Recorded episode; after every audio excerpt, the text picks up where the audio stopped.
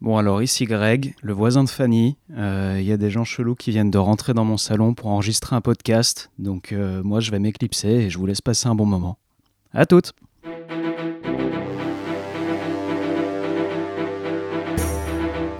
qu'il est difficile d'être le roi de la France. Tu serais pas un petit peu royal? Tu serais pas de sang royal? Chef Non, chef Numéro 1, j'appelle Clovis. Clovis, j'écoute. Un royaume sans héritier, c'est la porte ouverte aux fratricides et aux assassinats de couloir C'est moi le roi, le roi, le roi Bonjour à toutes et à tous et bienvenue dans le dixième, déjà dixième épisode de Super Joute Royal, le format du podcast Passion médiéviste qui classe les rois de France siècle par siècle. On vous a laissé en suspense dans l'épisode précédent, un peu suspendu dans le XIVe siècle et sur le point d'aborder une nouvelle dynastie. Et donc si c'est la première fois que vous écoutez ce podcast, je vous conseille d'abord d'écouter les épisodes précédents, hein, parce que sinon vous risquez d'être un petit peu perdu. Voilà, là on est au XIVe siècle, on a commencé avec Clovis, vous vous rendez compte, on a fait vraiment une épopée. Donc écoutez-les, et en plus pour ne pas rater toutes nos petites blagounettes. Aussi, petite précaution, aujourd'hui, comme vous l'entendez peut-être, nous n'enregistrons pas dans le studio habituel de Passion médiéviste. On a eu des soucis, on remercie Greg qui nous prête son appartement, merci Greg. Et je m'appelle Fanny Cohen-Moreau, comme d'habitude, et aujourd'hui donc nous allons vous parler des rois du XIVe siècle. Enfin, de la suite du XIVe siècle. Et je dis nous, car comme d'habitude, je ne suis pas seule. J'ai avec moi Marie-Lise. Bonjour Marie-Lise. Bonjour Fanny. Tu étais déjà là dans l'épisode précédent, donc tu es docteur en histoire médiévale. J'ai avec moi aussi Ilan. Hello Ilan. Bonjour, je suis toujours Ilan. Ilan, donc qui est le fan des Carolingiens, mais qui va peut-être dire du mal des Valois aujourd'hui, on ne sait pas. Et malheureusement, Guillaume n'est pas avec nous aujourd'hui parce qu'il a eu un souci de dos. Mais pour le remplacer au pied levé, en plus, c'est une voix que les éditeurs de Passion médiéviste connaissent déjà. C'est Albert. Bonjour Albert. Bonjour. Albert, je t'ai reçu dans l'épisode, je crois que c'était 36 Non, 35. 35, pour parler des femmes dans les fabliaux. Et on a commencé à faire ensemble le format sur les jeux vidéo. Et voilà, je t'ai dit, Albert, est-ce que tu peux venir demain pour parler du 14e siècle? Tu m'as dit oui, en plus j'aime bien ce siècle. Donc, euh, parfait. Je, je, me suis tapé des révisions du 14e euh, très très rapidement. Je dédie cet épisode à Boris Boff et, euh, et, et, et, aussi à Philippe Contamine. Voilà. Petit rappel sur le fonctionnement de ce classement dans Passion médiéviste et dans Superjoute Royal. Alors, en toute mauvaise foi et en subjectivité assumée, mais en s'appuyant sur des faits documentés, nous attribuons des puntos au roi de France, un peu à la Poudlard, comme dans Harry Potter, ou alors selon The Good Place, une autre série on leur attribue en fonction de leurs bonnes ou mauvaises actions pour les classer du plus utile au plus boulet d'entre eux. Dans cet épisode, on va donc parler d'une nouvelle dynastie, les Valois, de seulement quatre rois qui vont s'enchaîner de père en fils. Aujourd'hui, ça va être plutôt simple pour suivre l'enchaînement. Euh, mais, mais, on a un contexte fun et compliqué, celui de la guerre de 100 ans. Alors pour commencer, Albert, bon, tu es le petit nouveau, comme d'habitude, petit bisutage. Est-ce que tu peux nous présenter un petit peu plus le contexte de cette deuxième partie du XIVe siècle? Alors oui, le XIVe siècle, c'est avec le XVe siècle, la fin du Moyen Âge, c'est un moment compliqué. Euh, c'est notamment de cette époque-là euh, qu'on a tiré énormément de clichés sur le Moyen Âge sombre, étant donné que c'est aussi, euh, qu'effectivement, il y a eu des choses pas drôles qui se sont passées. Ah ouais. Tu l'as dit, il y a la guerre de 100 ans, mais il y a eu aussi la peste noire et des vagues successives qui vont continuer jusqu'au XVIe siècle. Et il euh, y a eu aussi le grand schisme d'Occident, c'est-à-dire le moment où on a eu deux puis trois papes, euh, ah ouais. et donc les gens avaient l'impression que c'était la fin du monde en permanence. Ah ouais, donc on est vraiment là, c'est pas fun du tout. tout. C'est fun. Ah. Bon alors mesdames et messieurs, je vous propose qu'on rentre tout de suite dans le tas, si je puis dire. On va commencer avec Philippe VI de Valois. Alors Philippe VI de Valois a commencé à régner en 1328 et il régnera jusqu'en 1350. Il est donc le fondateur de la dynastie des Valois et j'ai cru comprendre que son règne marque le début de la guerre de 100 ans. Alors, qu'est-ce que vous avez à me dire sur ce roi? Alors, on a un petit peu parlé dans l'épisode précédent de comment il accède sur le trône, il me semble. Mais donc, il a été mis en place par les barons parce que compliqué, succession, on voulait pas le roi d'Angleterre. Bref, lui, il convenait plus pour les barons du royaume de France. Donc, il est en place. Alors, comment se passe son début de règne? Vas-y, Ilan.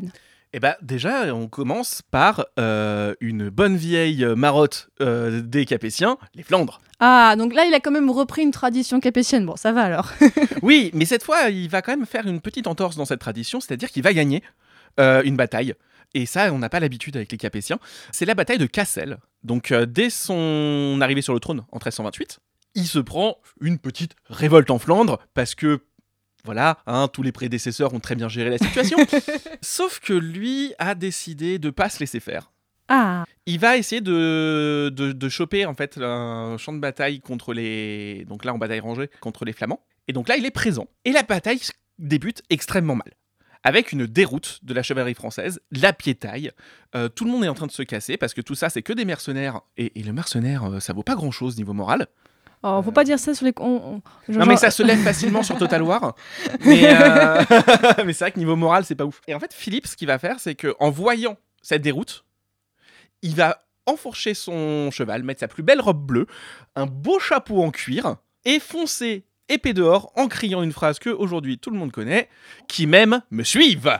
Oh, c'est bien de lui, je savais pas. Et ça vient de la bataille de Cassel. Et est-ce qu'il a été suivi? Alors malheureusement oui. Résultat, et bah ça va faire énormément peur aux, aux flamands qui sont en face, qui voient quand même charger bah, la chevalerie qui s'est rassemblée, le roi qui porte même pas de casque, tout ça en hurlant parce que encore une fois, hein, euh, s'il a été choisi par les barons parce qu'ils sont comme lui, c'est parce que c'est pas un gros intellectuel. Euh, et là, on reprend aussi une tradition capétienne. Et il va gagner cette bataille, Ah, bah mais écoute, in extremis. Et là, pour le coup, je lui mets 10 points. Il était présent à la bataille, il l'a gagné, il l'a même mené. Une charge de cavalerie, c'est euh, aussi un, un- un retour de cette euh, vision du, du roi euh, chevalier, où euh, bah, il va se mettre physiquement en danger. bon, allez, plus 10 pour ça. Qu'est-ce qu'on a à rajouter là-dessus? Alors, les victoires, euh, comment dire, ça dure euh, assez peu de temps. En fait, Zut. voilà, on va dire ça comme ça. 1340, bataille de l'Écluse, comment dire, les Français ont un petit peu bu la tasse. Ah bon? En fait, euh, la France dispose d'une flotte commerciale qui est grosso modo, on est sur du 213 navires, donc c'est pas n'importe quoi. Et on va s'en servir pour transporter les troupes. Et en fait, ce qui se passe, c'est que les, les Français ont la bonne idée d'enchaîner leurs navires les uns aux autres à l'embouchure du Svin, qui, qui va jusqu'à Bruges en fait. Et euh, bon, bah, quand un bateau coule et qu'il est enchaîné aux autres, je vous laisse imaginer la suite. Tout coule et les Français perdent grosso modo 90% de leur flotte. Et là, c'est face à qui? C'est face à... C'est face à l'Angleterre. Euh, L'Angleterre, donc, elle conserve, conserve sa flotte. hein. Euh, donc, euh, donc, en fait, euh, les Français vont plus avoir de flotte pendant à peu près toute la guerre de 100 ans. Mais est-ce que c'est si grave? Alors oui, et je vais retirer des points pour ça. Bah déjà, je pense qu'on peut mettre aussi directement, allez, moins 20, parce que pour l'histoire de la flotte. Mais alors, euh, quand même, moi, je suis pas sûre d'avoir bien compris. Là, donc, avec le règne de Philippe VI, commence bien la guerre de 100 ans, donc le conflit qui va durer très longtemps avec l'Angleterre. Là, on est vraiment sur les conséquences de cette guerre de succession. C'est bien ça, là, on se bat pour ça. Alors, encore une fois, on peut dire que c'est un petit peu plus compliqué que ça. Aujourd'hui, on sait, euh, on peut en tout cas deviner que l'objectif d'Édouard III n'était pas vraiment de s'emparer de la couronne de France. Son objectif, c'était surtout de faire valoir ses prétentions et de enfin régler cette histoire avec l'Aquitaine, histoire de plus avoir de comptes à rendre pour Et la Guyenne, ah, la Guyenne, on- on- Exactement. On va pas faire une guerre de 100 ans pour la voilà, c'est une des phrases de Super Royal quand même, effectivement. Malheureusement, si. Donc là, après cette bataille de bateaux, qu'est-ce qui se passe d'autre dans le règne de Philippe VI La guerre de 100 ans a commencé et, et on va pas se mentir, euh, Philou, il est quand même responsable. hein, euh. Ah bon? Mais il vient d'arriver, là, il a rien fait. Et puis, euh, le début de la guerre de 100 ans, c'est un peu de la guerre froide. C'est-à-dire que effectivement, on utilise le conflit en Flandre pour justement taper indirectement sur les Anglais. Pareil, on soutient les Écossais pour ne pas avoir à affronter directement l'Angleterre. Non, au début, c'est une tactique qui se tient. hein. Et ça, ça se tient tellement que ça coûte très très cher au roi d'Angleterre. Je suis désolé. Du coup, il va changer de tactique hein, et ça va beaucoup moins marcher après. Mais au début, Filou, il a du, il a du nez. Alors oui, mais non, parce que ça coûte très cher au roi d'Angleterre, mais ça coûte aussi très cher au roi de France. Parce que mine de rien, s'il veut la guerre, Philippe, Oui. c'est pas parce que lui il veut l'Aquitaine ou quoi que ce soit. Pour lui, de toute façon, il s'en fout, il l'a déjà. Ce qu'il veut, c'est enrichir ses barons. On est dans une période de crise. On a euh, une période de refroidissement, des, des très mauvaises récoltes, etc. Il n'y a plus un rond. Et pour s'enrichir, il n'y a plus que la guerre. Hmm. Donc, il va monter une guerre. Tu penses qu'il fait. Enfin, je, je, y pense et je, je demande Bah, aussi. C'est, à partir du moment où il soutient euh, les prétentions d'un roi viré d'Écosse, Ah oui, bah, le, ce que, la, la métaphore d'Albert sur le côté guerre froide, là, se, se, se tient bien, effectivement. C'est aussi que effectivement Philippe VI, il a l'héritage de papa et maman à, à faire fructifier. C'est-à-dire que techniquement, euh, s'il veut pouvoir rester le roi, il faut qu'il apparaisse comme un roi, et donc qu'il apparaisse comme un roi victorieux. C'est euh, en tout cas une des motivations à poursuivre la guerre. Et mine de rien, euh, ce qu'il fait surtout, c'est qu'il entraîne son adversaire. Comme ça, il l'entraîne. Ah oui, genre. euh, Bah, les Anglais, ils se retrouvent face à des Écossais qui, eux, ont changé de tactique. On n'est plus sur la bataille de chevalerie où on a des grandes charges de cavalerie. Les Écossais, ils comprennent très vite que ce qui fonctionne, c'est l'arc. Et l'arc, c'est l'arc qu'on dit anglais, porté par les mercenaires gallois, qui, euh, en fait, a un pouvoir d'arrêt. Donc, euh, quand on dit pouvoir d'arrêt, c'est vous prenez une flèche et ça vous stoppe. D'ailleurs, euh, quand on regarde les, les départs de, les débuts de la guerre de Cent Ans, on est très très loin hein, de l'histoire euh, de la bataille rangée. Euh, C'est pas du tout la tactique que proposent les Anglais. hein. On est sur de la, ce qu'on appelle les grandes chevauchées. Alors les grandes chevauchées, euh, c'est ravager les campagnes pour saper l'autorité du roi, parce que l'objectif, c'est de, en fait, c'est de la com. hein. C'est montrer que, non mais littéralement, c'est montrer que que Philippe VI est incapable de défendre son peuple. Donc en fait, c'est pas compliqué. Euh, vous allez de ville en ville avec une magnifique armée. Vous euh, faites un couloir de destruction et de pillage d'une vingtaine de kilomètres de large entre deux villes et puis vous ravagez tout quoi. C'est pour ça que je dis que l'Angleterre, ils ont quand même un gros avantage qui est celui d'être l'attaquant. D'abord, euh, tous les hommes qu'il emmène, et d'abord, il ne peut pas emmener beaucoup d'hommes. Forcément, il faut traverser la Manche et tout ça. Donc c'est normal aussi que tout le monde dépende de lui. Alors qu'en France, vous avez un roi de France qui a convoqué le banc et l'arrière-banc, mais ils font pas ça pour le roi de France, ils font ça pour protéger le territoire, ce qui fait déjà un gros problème de fidélité. Et c'est d'ailleurs pour ça qu'on se prend une déculottée absolument magistrale le 26 août 1346 à Crécy. Ah, elle est connue cette bataille. allez, on y va. Alors, 1346, Édouard III prépare une, une nouvelle expédition et, euh, bah, comme d'habitude, hein, c'est une chevauchée.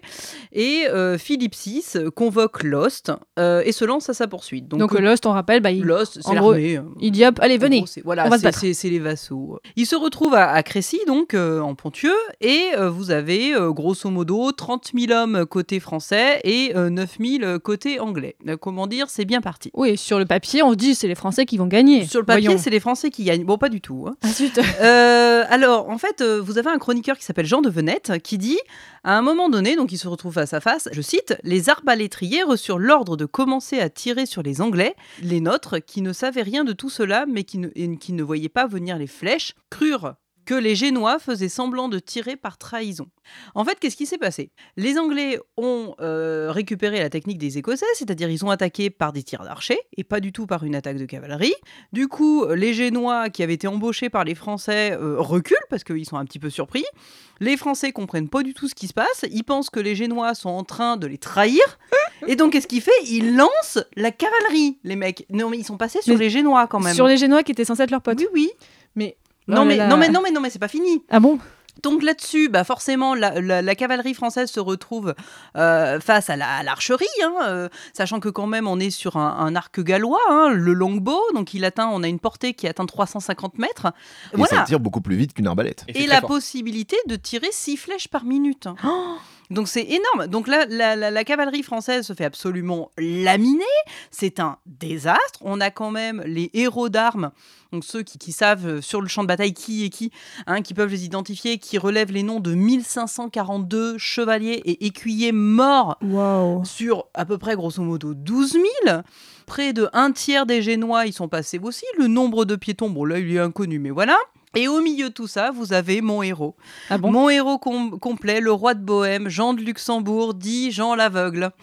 Euh, alors, non mais Jean l'aveugle, c'est mon héros en fait. Mon héros parce qu'en fait, Jean de Luxembourg avait une cataracte assez précoce et du coup, il a essayé de se faire opérer, pauvre bichette. Et l'opération a, a raté, donc il est devenu aveugle. Mais c'était un proche chevalier qui avait vraiment la chevalerie chevillée au corps.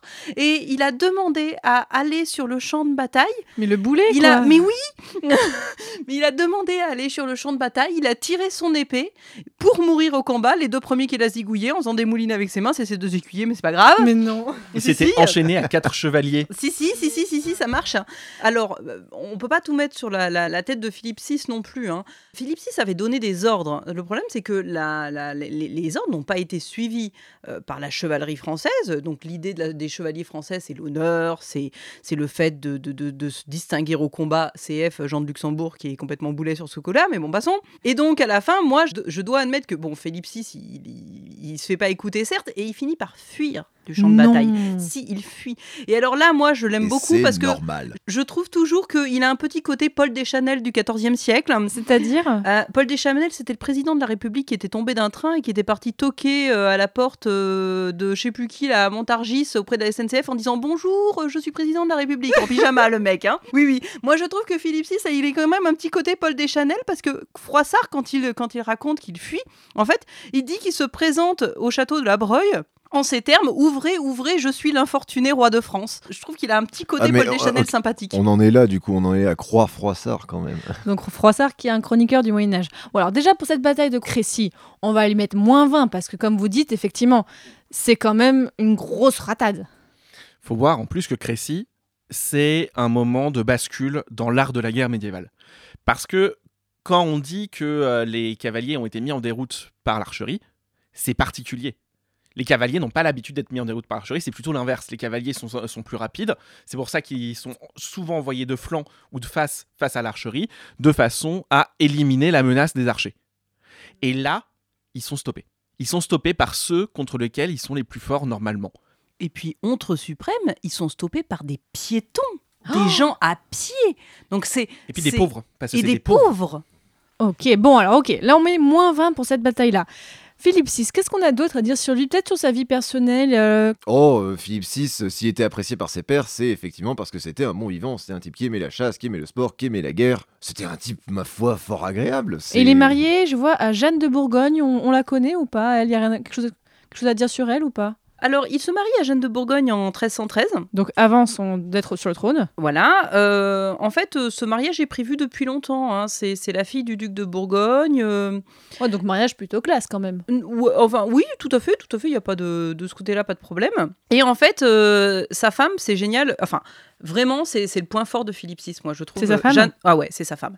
En fait, dès 1338, Philippe VI euh, doit se déplacer assez régulièrement pour livrer bataille.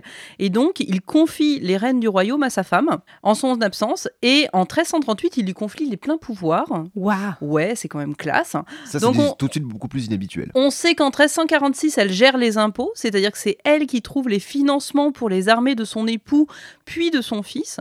Alors, comme d'habitude, hein, euh, une femme avec du pouvoir, mon Dieu, mon Dieu, vous vous rendez pas compte. Donc, euh, forcément, bah, vous avez une légende noire qui se crée autour de, autour de Jeanne. Pour changer. Notamment, histoire de changer, notamment à cause de certains chroniqueurs, dont Jean Froissart et euh, Pierre Cochon.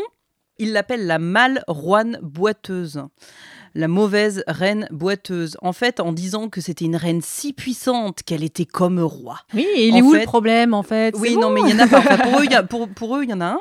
Donc, en fait, ils l'ont accusé, bon, très traditionnellement, hein, une femme qui a du pouvoir, ils l'ont accusé à tort d'être responsable de la fuite de Philippe VI devant Calais, d'avoir fait euh, assassiner des seigneurs normands. Enfin, bon, bref, ils l'attaquent traditionnellement d'adultère aussi, oui, bon. Que finalement, c'est véritablement euh, le. Alors, elle a vraiment du pouvoir, c'est vraiment le soutien de son mari. Rien que pour ça, on pourrait au moins lui donner 10 points, quoi. Ouais, moi je voulais peut-être plus 5 pour une fois que quelqu'un se comporte pas comme un goujat avec sa femme. Allez, plus 5. Alors, qu'est-ce qu'on a d'autre à rajouter sur Philippe VI Oui, Ilan. Alors, c'est quand même un roi qui va essayer de s'imposer à l'international, qui va essayer d'agrandir le royaume de France. On pourrait se dire c'est bien parce qu'effectivement, il fait des belles avancées à l'est, en récupérant le Dauphiné, la Provence et la Bourgogne. Ah oui, quand même, c'est pas une paille. Hein. Bon, euh, mine de rien, il fait ses avancées euh, donc en profitant de l'affaiblissement de l'Empire, du Saint-Empire germanique, ouais. Le problème, c'est qu'il fait beaucoup d'acquisitions. Et donc l'acquisition, c'est pas la conquête, c'est le paiement. Et en fait, il vide les caisses. Encore heureux qu'il y avait madame pour euh, récupérer du pognon, parce que ce pognon qu'il a dépensé, bah, c'est notamment du pognon qu'il peut pas mettre dans la guerre. Ce qui fait que, bah, on a dit, hein, il a perdu sa flotte. À un moment, il prévoit un débarquement contre l'Angleterre. Il perd les enchères face à l'Angleterre. Ah. L'Angleterre, en fait, paye les Génois pour ne pas qu'ils prêtent les bateaux euh, à la France. Parce qu'on n'a plus de pognon. Et pareil, toujours la même chose, comme on n'a plus de pognon, on peut pas pay- payer la troupe. Donc, on a des soldats qui sont pas payés, qui vont commencer à se payer sur le terrain. C'est ce qu'on appelle les grandes compagnies. Ce sont en fait des compagnies de mercenaires qui vont naître avec lui parce que il a plus de pognon, ils sont plus payés, ils ont besoin de manger. Et en fait, c'est des compagnies de mercenaires qui n'ont plus de capitainerie reliée à la France et qui vont commencer à piller le territoire. Coucou Christophe. Ah oui, Christophe Furon, avec qui on a fait un épisode avec Laïr et Potong, donc étaient des compagnons de Jeanne d'Arc. Enfin, pas, seulement aller écouter l'épisode qu'on avait fait avec lui. Bon alors, là, on est bientôt à la, presque à la fin du règne de, de Philippe VI, en fait. Là, qu'est-ce qui se passe dans ces dernières années? Concrètement, c'est un peu la mouise. Euh, là, c'est là où effectivement le Philippe VI euh, gagne une légende noire pour son règne, tout comme son successeur euh, Jean II le Bon.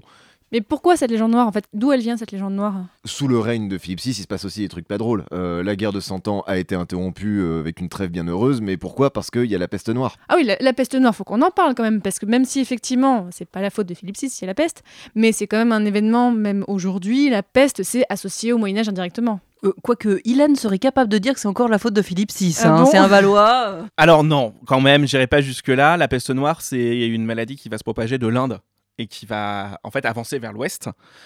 Il peut rien faire contre. Très concrètement, euh, même Constantinople a tenté de se barricader contre, c'est impossible. Donc, le seul moyen de résister à la peste noire, c'est de s'enfermer. Vraiment. C'est une maladie qui va tuer un pourcentage énorme de la population française. C'est pas même un tiers de l'Europe, j'avais vu à peu près, c'est ça, hein, c'est une échelle Oui, énorme. voilà. Et en fait, ça va avoir des conséquences dramatiques. On va avoir quand même la, hum, l'aristocratie qui va être extrêmement touchée. Bah, déjà avec les batailles d'avant, mais oui, là, ça. encore plus. Et en fait, on peut pas remplacer les aristocrates. Ça se remplace pas au pied levé. Oui, s'il n'y a plus d'enfants, s'il n'y a plus de. S'il y a plus de... Hop. Les gens meurent par milliers dans les villes et dans les campagnes, ce qui fait qu'il n'y a plus d'approvisionnement. Ça fait moins de gens à payer. Ça fait moins de gens à payer, mais ça fait aussi moins de gens qui payent. Et moins de gens qui peuvent euh, faire de la nourriture pour les autres. C'est ça. Vous chipotez. Et euh, derrière, ça va créer un désordre interne très fort. Là, pour le coup, pour une fois, c'est pas le roi qui fait ça, mais sous son règne, il y a encore une crise anti-juive parce que on accuse les juifs d'empoisonner les puits et donc de transmettre la, la peste. Mais comme Ah oui, d'habitude, en oui, fait. Oui, hein. non, ok, d'accord, là je veux bien envoyer des points là-dessus. Est-ce que là, c'est la faute de Philippe VI ou pas, ça? En fait, il va essayer de les contrer. Il va notamment faire des interdictions euh, de pogrom parce que lui, euh, c'est pas c'est pas spécialement qu'il est philosémite. hein. C'est juste que bah il y a déjà plus personne. Ils sont tous morts à la guerre ou dans la peste. On va pas en, tuer plus quoi. Bon, là, on va pas lui enlever des points parce qu'il a essayé de défendre des gens. Enfin, là, ça serait quand même euh, la base, quoi. Donc, quand même, élément très important du règne de Philippe VI qui, forcément, influence les choses. Et là, du coup, sur la fin de son règne, qu'est-ce qui se passe là dans les dernières années? Il y a quand même aussi l'apparition à la fin du règne d'un antagoniste majeur de tout le XIVe siècle, c'est euh, Charles de Navarre. Euh, Charles de Navarre.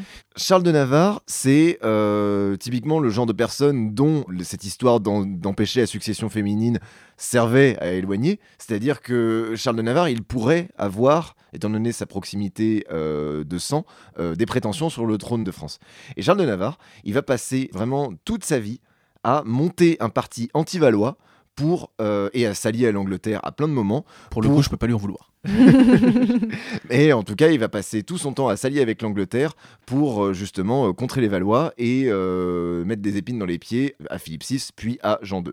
C'est un antagoniste majeur et je, je tenais à préciser qu'il apparaît déjà sous Philippe VI. Charles de Navarre, c'est le fils euh, de Jeanne de Navarre et donc le petit-fils de Louis X le Hutin, qui n'accepte Ah. pas du tout que sa maman ait été évincée du trône de France et que lui il se verrait bien avec une couronne sur la tête. Oui, techniquement, il pourrait accéder au trône. Et donc, Philippe VI de Valois bah, meurt en 1350 d'une crise cardiaque, c'est ça?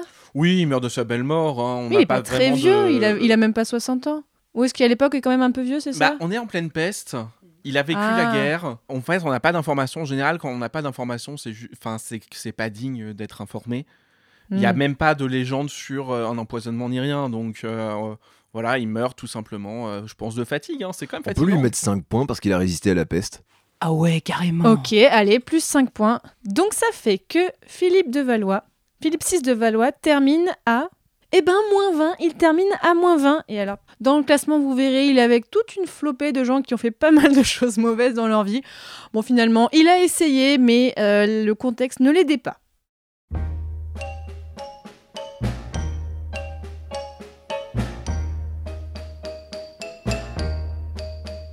Au suivant. Au suivant. On passe maintenant à Jean II le Bon. Alias Jambon, voilà, moi je l'appelle comme ça. Donc, qui est le fils de Philippe VI. Vous voyez là, l'enchaînement aujourd'hui, il est logique. Donc, Jean de Lebon va régner de 1350 à 1364. Un petit règne, hein. on est seulement sur 14 ans. Mais euh, déjà, alors, il va régner plus longtemps que le précédent roi Jean. hein. On rappelle, dans l'épisode précédent, on avait parlé de Jean Ier le posthume qui a régné même pas une journée. Je n'en reviens pas qu'il ait gagné l'épisode précédent, quoi. Mais je tiens à préciser que Jean Ier le posthume va battre Jean, Jean- Jambon le 2. hein. On va voir ça, on va voir ça. Mais donc, Jean II le Bon, alors, vous allez me dire si c'est vrai, mais j'ai cru lire que on se souvient de lui comme un souverain plutôt violent et pas très intelligent, mais alors apparemment plutôt courageux.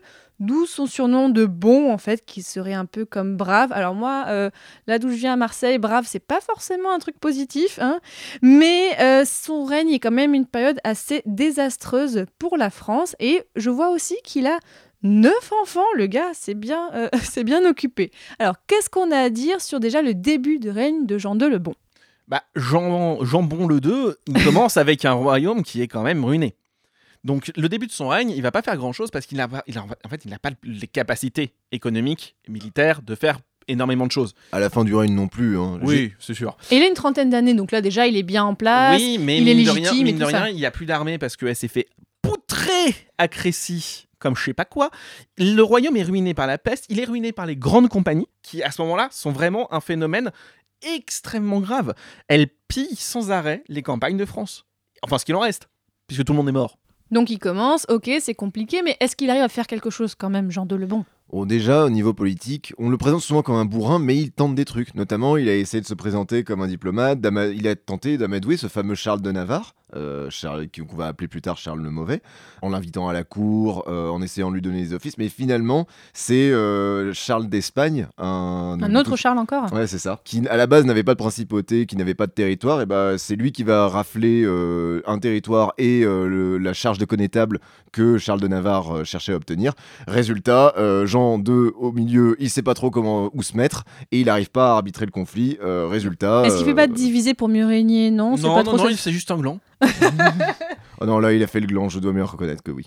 Et puis, bon, là aussi où je suis obligé d'enlever des points à, à Jean de Lebon, euh, c'est euh, que il a un peu viré parano. C'est-à-dire que il a fait son fils duc de Normandie parce qu'il voulait quand même garder des bonnes relations, mais de manière générale, il n'apprécie pas beaucoup son fils, le jeune dauphin Charles. Oh bah alors, ah il a rien fait. Euh, si son fils a quand même fait quelque chose, c'est que euh, il a tenté d'aller prêter hommage à l'empereur pour le Dauphiné, sauf qu'il a oublié de demander à papa. Mais tu m'étonnes. Ah ouais, vraiment pas le gosse malin quand même. Non, il était jeune. À sa défense, il Non, était jeune. très jeune. parce On en que- parlera pour après alors. Mais déjà, là, Jean II, son règne, là, donc il essaie de faire quelque chose? Est-ce qu'il y Bah, arrive? il va essayer de réformer l'armée. Parce que comme j'ai dit, il y a un gros problème avec euh, les militaires et Crécy, c'est un traumatisme. Donc, il va avoir une très bonne idée. C'est la grande mode des ordres de chevalerie. Tout le monde a son ordre de chevalerie. T'as l'Angleterre qui a l'ordre de la jarretière, avec sa devise euh, Honni soit qui mal y pense, en français, s'il vous plaît. La Bourgogne a son ordre de la toison d'or. La France manque d'un ordre chevalier. Alors, Jambon le 2, il se dit, je vais en créer un. Et il va être classe. Ça va s'appeler l'ordre de l'étoile. Oh. Il fait 100 récipiendaires de premier, euh, de premier rang. Attends, Il fait quoi? Des récipiendaires? Euh, C'est des gens qui reçoivent l'ordre de l'étoile. Ok, c'est pas des récipients avec de l'air dedans. Il, il y a 100 personnes qui, qui prêtent serment. Et le serment contient un ordre de chevalerie fort. Tu ne reculeras pas de quatre pas devant ton ennemi.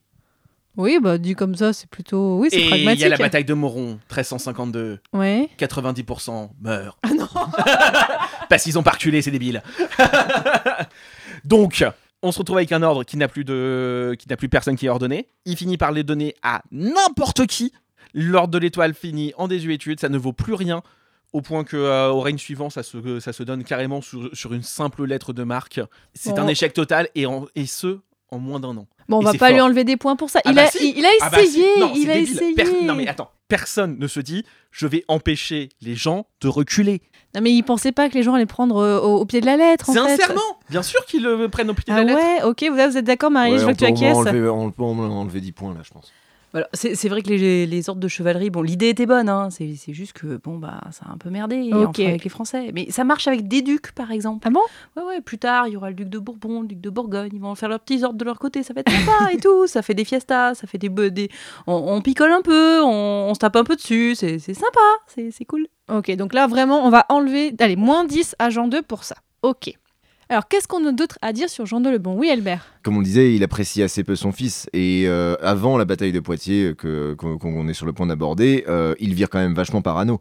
Euh, parce que le, son fils s'entend un peu trop avec euh, Charles de Navarre et qu'il trouve qu'il n'y a pas assez d'impôts qui rentrent depuis le, du- le duché de Normandie.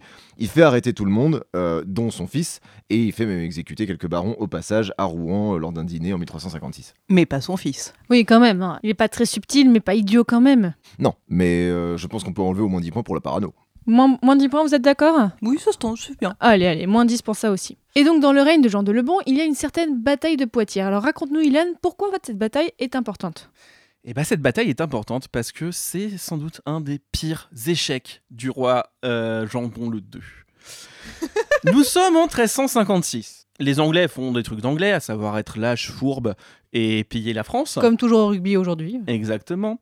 Le roi prépare une armée. Son armée est immense. On a quasiment le double de troupes par rapport aux Anglais. Jambon le II a compris après Crécy qu'il faut pas foncer comme un gros débile sur les lignes d'archers. Non, Ah bon? Il fonce sur Mais les non lignes d'archers. Ils sont sérieux, ils refont la même chose Ils alors refont que la même tout chose. monde. Et seulement les lignes d'archers sont cette fois pas seulement des lignes d'archers, c'est des lignes d'archers renforcées. Il y a des pièges qui ont été posés avant. Et le pire, c'est que la bataille de Poitiers, ça se fait sur un terrain choisi au préalable. Ça veut dire que c'est pas juste une bataille, une escarmouche. ou- Non, ils ont tout fait dans, le, dans, dans- dans les règles de la chevalerie. Ils ont dit, on se donne rendez-vous tel jour, tel endroit. Oh, ça va être beau. On est rutilant. Oh, qu'est-ce qu'on est beau. Et hop, euh, on s'est fait tuer. Donc Et alors là, ils adoptaient la même stratégie, quoi. Ouais, et c'est une catastrophe parce qu'on a énormément de prisonniers, on a énormément de morts et parmi euh, parmi les morts, on a quand même une quinzaine de barons. Donc Et là, il en reste est- encore après tous les morts qu'il y a eu. Enfin, Et bah justement, justement, c'est bien le problème, c'est qu'il n'y a plus vraiment d'aristocratie forte. Ça va créer des troubles internes extrêmement forts. Et surtout, petit détail, il se fait capturer ce con. Ah bon? Il se fait choper à la bataille de Poitiers. il se fait emmener en Angleterre. Il est prisonnier. Il est prisonnier en Et Angleterre. non seulement il est prisonnier en Angleterre, mais il accepte une rançon. 4 millions de livres C'est 3 ans de revenus fiscaux. Mais comment il fait pour sortir cette somme? Mais il les sort pas Il se fait tirer aussi le- tiers du royaume En fait, Édouard a très bien géré. Il dessine des régions, dont Paris, euh, qui vont tomber euh, sous le joug anglais. Donc on a l'Aquitaine, la Normandie, on descend un peu plus vers le nord et euh, quelques régions au sud. Et Édouard dit, voilà, je prends ça, toi tu récupères quelques territoires, c'est des comtés de merde. Et par contre, Édouard accepte de retirer toute revendication sur euh, la couronne de France. Donc là, ce serait la fin de la guerre de Ce Cent Ans serait la, ga- la fin de la guerre de Cent Ans. Sauf qu'on n'a pas les thunes Donc là, on a un roi de France qui est prisonnier en Angleterre, c'est ça, Marie-Lise? Ah, tout à fait. Il ne revient qu'en 1360. ah, il y reste longtemps en Angleterre. Alors, bon, il y a quand même deux, trois trucs qui sortent de, de, de positifs quand même de cette. euh, De... Ah, bah si, si, si. Attends, ah oui, déjà, Poitiers, quand même. déjà, on va lui enlever des points pour cette bataille. Ah oui, oui, On bah en oui. est Ah bah là, on est, on est sur un bon moins 30, hein, parce que... C'est ce Bah, que j'allais dire, oui. Après, il faut aussi comprendre Jean. Euh, Jean, il est traumatisé. C'est un chevalier dans l'arme. Vraiment. C'est c'est un C'est un mec. débile. il- non, il aurait pas dû être roi, pauvre petit bichon. Oui, bah, c'est un il, débile. était fait pour être chevalier. Et en fait, le problème, c'est qu'il a été traumatisé parce que par la fuite de son père à Crécy, donc il a dit moi, je reculerai pas. Et, et Ah, voilà. ouais, dans cet ordre-là, je comprends. Ouais, je comprends. On va lui mettre quand même moins 30 parce que jusqu'à se faire capturer, il aurait pu. Ouais, il, osait pas fuir. Allez, moins suis 30 dé- pour la bataille de Poitiers. Je suis désolé, euh, le petit Charles, il a fui, il a pas eu de problème. hein. Pour moi, c'est une, tac- c'est une tactique valide. Non, et puis bon, euh, faut voir qu'il a tellement pas fui que euh, c'est son fils qui va récupérer la gloire de la bataille. Ah bon? Philippe, qui va être appelé ensuite Philippe le Hardy, à 14 ans à ce moment-là. Ils sont en plein milieu de, de la mêlée. Le roi est encerclé par les troupes. Son fils se met à son côté. Et il voit que son père est un incapable parce qu'il a beau être un chevalier, c'est quand même un chevalier nul. Et donc, on a cette phrase mythique de Philippe qui crie à travers la bataille Père, garez-vous à gauche Père, gardez-vous à droite Donc c'est Philippe, fils. il a 14 ans, il lui donne des cours pour se battre Bon alors quelles sont les conséquences de cette bataille pendant que le roi est bah, euh, prisonnier en Angleterre? Ah bah en termes de conséquences, c'est un peu la cata parce que en fait, on a une rançon qui est donc à, à 3 millions d'écus. Hein. C'est, c'est, c'est, c'est- oui, parce elle, est- elle rabaissée rabaissée, au elle est traité de rabaissée. Brétigny. Elle est rabaissée un peu plus tard. Mais bon, quand même, on a quand même deux trois trucs euh, positifs, moi je trouve. Alors euh, bon, désolé hein, de vouloir défendre les Valois, hein, mais euh, on a quand même la création du franc or. Oh. Je veux dire, c'est quand même une monnaie qu'on va se traîner jusqu'au 21e siècle. Donc Ah bon bon, quand même, hein, euh, voilà, la création du fonds or euh, qui apparaît comme étant une monnaie stable, forte, euh, qui finalement satisfait un pas trop mal les acteurs économiques. Et surtout, c'est une monnaie symbolique parce que franc, ça veut dire libre, donc c'est euh, en, en allusion à la, à la captivité. Et surtout, c'est le rappel de l'écu d'or du bon temps du roi Louis IX, qui n'est pas si bon que ça. Mais bon, voilà. Donc, Moins on a- 100 Louis. voilà. Moins 100, ah oui. On, on a la création de ce, de, de- de ce franc, en fait, mais bon, la, la rançon se, se- sera, sera pas payée. Euh, moi, je vois quand même. euh, je- ok, Jean II, c'est un incapable, c'est un bourrin, c'est tout ce qu'on veut, mais enfin, le mec, je suis désolée, il a quand même inventé le distanciel avant tout le monde. C'est-à-dire Ben, écoutez, il est en Angleterre. Il est tout seul, pauvre petit bichon. Et il est quand même roi de France. Il n'oublie pas qu'il est roi de France. euh, il est pas yo. Et puis, bon, euh, son fils, il l'aime pas. Mais il n'a pas trop le choix. Donc, qu'est-ce qu'il va faire? Il va inventer un truc, mais juste génialissime, qu'on utilise même nous encore aujourd'hui. Enfin, il va l'inventer et surtout, il va le, le démocratiser. C'est-à-dire qu'en fait, à un moment donné, il donne un ordre à Charles, qui refuse de l'exécuter. Et au bout d'un moment, ben, euh, il, euh, il voit bien que son fils ne veut pas exécuter ses ordres parce qu'il il envoie ses ordres en fait par écrit. Et au bout d'un moment, il va envoyer un document, un- une lettre, qu'il va signer de sa main. C'est la première fois qu'un roi de France signe de sa main, c'est-à-dire manuscrit, c'est-à-dire il prend une plume, il pose sa main sur le, sur le parchemin et il signe. Et en fait, bon, c'est quelque chose qui, qui était, euh, qui est utilisé en, en Espagne depuis, euh, depuis quelque temps. C'est quelque chose qui est, utilis- est utilisé dans les, dans les milieux des notariés, mais pas par les rois de France. Donc là, c'est un donc- acte symbolique énorme. Mais c'est énorme. En gros, ça veut dire tu te tais, c'est moi le roi, tu m'écoutes, t'écoutes papa maintenant. Bon, le truc, c'est que Charles, euh, ben, qu'est-ce qu'il va faire? Il va se dire Ah, mais c'est bien ça Ah, mais c'est très très bien ça Je vais faire pareil. Oh là là Donc Charles va s'inventer une signature. Là-dessus, vous avez tous les nobles qui vont dire Ah, mais c'est bien ça On va faire pareil. Et en l'espace de 50 ans, vous avez toute la noblesse qui signe. N'empêche, vous prenez, même à la fin de l'Ancien Régime, le- les rois qui signent de leur seul prénom, ça vient de là. Ouais. Et donc, du coup, c'est quelque chose qui reste. C'est hyper important. C'est l'expression de la volonté personnelle du souverain. Donc, moi, je trouve ça quand même hyper important. Ouais. Voilà, donc Allez, c'est on peut, même- le mettre, on peut le mettre plus 5 pour Voilà. ça quand même. pour Ouais, quand même. Geste. ensuite, euh, Moi, geste- je trouve que ouais. aussi, le séjour en Angleterre, c'est quand même, ça fait quand même de Jean II le précurseur d'Erasmus. Ce mec, il est anti-Brexit Pourquoi est-ce que aussi est obligé de faire ces histoires de signature quand même C'est parce et de toute façon qui ne seront pas suivies quand même. hein. Je veux bien que l'invention soit stylée, mais euh, on, ça- on met plus 5 pour une invention Allez, symbolique. je veux bien. 5 gribouillis, il a réussi à écrire son nom. en même temps, ça, ça- c'était pas si embêtant que ça que le roi soit capturé. Ce qui était embêtant, c'est que c'était toujours le roi, alors qu'en France, il y avait toujours plein d'affaires à régler et qu'il y avait Jean II qui voulait tout régler depuis l'Angleterre, alors qu'en France, on avait des États généraux, on avait un dauphin qui était en train de s'écharper avec en plus un certain Étienne Marcel, chef euh, des, bourgeois de Paris, qui cherchait lui-même à vouloir réformer l'État. Tout le monde est en train de s'écharper en France et Jean II, il pense qu'avec une ou deux signatures, il pourra réussir à garder pouvoir. Je, je- je suis désolé, c'est pas suffisant. Hmm, mais alors, son règne là, il est pas très très long, Jean II, parce qu'il meurt en 1364. Mais qu'est-ce qu'on peut dire encore sur lui? Alors déjà, je voudrais commencer par dire, parce que le franc or, c'est une très bonne idée sur le papier. Il y a juste dans franc or un petit truc, l'or. Vous savez, le truc qu'on n'en a pas? à quel moment tu te dis, je vais faire une monnaie dans le truc que j'ai pas et que je dois en plus envoyer à l'Angleterre Et en plus, on, en a- on avait déjà eu le cas dans les épisodes précédents, il me semble, d'un Oui, truc comme ça. On Mais avait déjà essayé. c'est pas pour rien que la monnaie arrête pas d'être dévaluée, c'est parce qu'on n'a pas d'or. Hmm. Et le problème, c'est que son règne est court, mais cette, euh, cette rançon, ça va être ruineux. Il va essayer plein de trucs. Déjà, il va essayer une croisade. Est-ce qu'on peut dire Encore qu'il faut, faut arrêter les croisades? Mais en fait, la fin du Moyen-Âge, c'est le, les grands siècles des croisades. Tout le monde veut partir, mais personne part. Bah là, par exemple, il part pas. Mais déjà, à l'épisode précédent, on disait que c'était plus à mode les croisades. Là, ils veulent encore continuer? Ah mais si, c'est- c'est très à la mode à la fin du Moyen Âge des croisades. C'est très très à la mode. Le problème, c'est qu'on dit toujours qu'on part et qu'on part jamais. En plus, il met une rançon sur une rançon parce que, eh, tu sais quoi? Il perd une bataille Il perd une bataille, mais contre une grande compagnie. tout, Il en... faut payer une rançon. mais tout en étant euh, prisonnier en Angleterre? Non, parce qu'il revient. Alors, oui, parce que ce Ah oui, attends. revient. Alors, ce qui se passe, c'est que l'Angleterre se rend bien compte que jamais il paiera une rançon depuis l'Angleterre. C'est pas possible. Il faut que le roi règne pour, ré- pour récupérer des thunes. Donc, il laisse deux otages. Il rentre à Paris. Il trouve Paris dévasté par la grande jacquerie d'Étienne Marcel, qui est le prévôt des marchands. Il y a une station de Paris. euh, Oui, c'est lui, c'est lui. Ok. qui s'appelle Étienne Marcel, c'est le prévôt des marchands et euh, la station s'appelle comme ça parce que euh, très longtemps la gauche a essayé de la récupérer. Il arrive, les mecs qu'il a laissés là-bas, dont son fils Louis, en ont marre et se cassent, donc il y a plus de, il y a- il y a plus d'otages. Donc techniquement il y a plus rien qui le retient de ne pas payer la rançon. Et qu'est-ce qu'il fait? C'est un génie. Il retourne en Angleterre. Ah bon? Se faire constituer prisonnier. Il retourne, mais, Mais, bien sûr, parce que son fils est parti. En fait, les otages qu'il avait laissés, dont son fils, sont partis. Ils ont fui l'Angleterre, donc c'est un déshonneur. Et vu que c'est un roi de l'honneur, il repart en Angleterre pour se refaire constituer par prisonnier pour racheter l'honneur.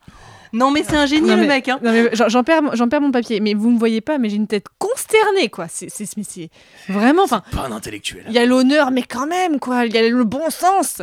Arrêtez de faire semblant de pas comprendre. Avoir une rançon à payer pendant des années, c'est le meilleur prétexte pour pouvoir imposer un impôt régulier. Ah. Mais Alors, quand c'est un prétexte qui va quand même créer euh, pas mal d'en- d'ennuis. Euh, déjà parce que l'impôt il est mal levé. Il a un gros problème, c'est que euh, pour faire, en fait, il va faire plein de choses pour essayer de ré- récupérer cet argent. Parce que lui, il veut vraiment la payer. Hein. C'est pas juste un prétexte. Le problème, c'est que il va créer euh, des offices pour récupérer l'impôt de mecs totalement véreux qui ne vont jamais lui envoyer l'impôt et qui vont récupérer toutes les thunes. Il va tenter une réformation du, marché du travail. On est sur les pires réformes antisociales de Macron. Il Et pourtant, il y a du level. Hein. il criminalise les chômeurs. Il est interdit d'être chômeur. Les chômeurs, il les envoie dans les grandes compagnies. Tu sais, les trucs contre lesquels il a perdu et qui sont en train de, payer la, de, de piller la France. C'est du travail forcé, non payé. Il interdit de changer de travail pour chercher des meilleures conditions. Ok, donc ça va pas du tout. Allez, on lui met quoi? Moins 20 pour mauvaise réforme, euh, vous êtes d'accord? Ah Bah, c'est une catastrophe. Ouais. Euh, non, parce que là, c'est vraiment une catastrophe de- euh, pour le royaume. Alors moi, je veux quand même lui donner 10 points. Mais Pour sur ce sujet-là? Chauvinisme- Ah ouais, pour chauvinisme auvergnat. Pourquoi? Attends, il est auvergnat? Et non, parce que en fait, euh, sa femme. C'est Bonne du Luxembourg Alors, ça, c'est la première. Ah, il y en a une autre. Elle meurt avant l'accès au trône de son mari, donc Bonne de Luxembourg n'est jamais reine. Par contre, elle a donné les, De la les peste. héritiers à la France, donc tout va bien. Oui, elle meurt de la peste. Et en fait, elle laisse donc elle laisse les héritiers. Non, non, il se remarie avec Jeanne d'Auvergne. Ah Donc rien que pour ça, il mérite 10 points. Non mais franchement, non mais non si. Attends, c'est- pourquoi? Est-ce qu'elle est. fa- elle est- Non, mais voilà. Non mais on s'en fout. Elle est auvergnate. Ouais, non, mais non, non, quand non mais même pas. attendez, j'essaie Il n'y a d'a- pas 10 d'arriver. points clacos. Déjà, on a donné j'arrive- des points bâtards au J'essaie précédent. hein. d'arriver au niveau de mauvaise foi d'Ilan. Ah oui, bon, il y a Ah, du je suis level. désolé, mais si c'était de la mauvaise foi, vous m'auriez fait sauter mes, mes points au moins. On lui met quand même donc moins 20 pour les réformes qui foirent. Et toi, Albert, tu as quoi d'autre à dire? Il est plus sage à la fin. hein. Je pense que le séjour en Angleterre, ça lui a fait du bien. Les dernières années de sa vie, euh, il y a cette histoire d'impôt régulier qu'on a déjà évoquée, mais il y a aussi le fait qu'il fait des états généraux permanents, ce qui permet tout de même de pouvoir intégrer les barons, mais aussi le reste de la société, dans euh, l'exercice du pouvoir. Ce qui était le gros problème au moment où il était en Angleterre, et euh, ce qui était un gros problème en fait depuis Philippe VI. Et donc là, on contre l'image de comme quoi au Moyen-Âge, il n'y a que le roi qui règne tout seul. Là, non, on voit bien que le roi sait s'entourer au Moyen-Âge et gouverner avec les barons autour de lui. Alors ça, c'est euh, encore le, le- le cas à peu près jusqu'au jusqu'au grosso modo jusqu'au 15e siècle. Après, c'est enfin l'administration commence vraiment à se développer à ce moment-là. hein. Donc c'est vrai que le roi, c'est de plus en plus un roi qui va prendre des décisions, mais qui va pas forcément être le premier acteur. On évolue, on n'est plus des Carolingiens. Donc voilà. Les Carolingiens, ils sont élus. Ça fait que Jean II le Bon meurt en 1364 et il meurt en Angleterre, c'est ça? Et oui, c'est le seul roi de France à être mort non seulement à l'étranger, Non, il y a Saint-Louis. mais en captivité. Ah oui, dans ce, oui, si tu rajoutes euh, ce, ce paramètre, effectivement. Donc, tout comme euh, Jean Ier, mon petit préféré, avait mis énormément de premières fois. C'est la première fois qu'il nous fait honte jusque dans sa mort. Bon, allez, on enlève effectivement moins 10 pour ça, je suis d'accord. Allez, d'accord. Ça fait que, oh là là, Jean de Lebon, alors c'est vraiment, on est dans, les fins de- dans le fin du tableau parce qu'il est à moins 10, moins 10. euh, moins- Ça veut dire que là, il finit à moins 75. C'est bien qu'on fasse des plus 5, moins 5, ça permet un peu plus de régler. Il est entre qui et qui? Il est euh, entre euh, Philippe IV et Louis IX, qui est le dernier. Ah, donc il arrive avant-dernier? Waouh Ah ouais, quand même. C'est mérité.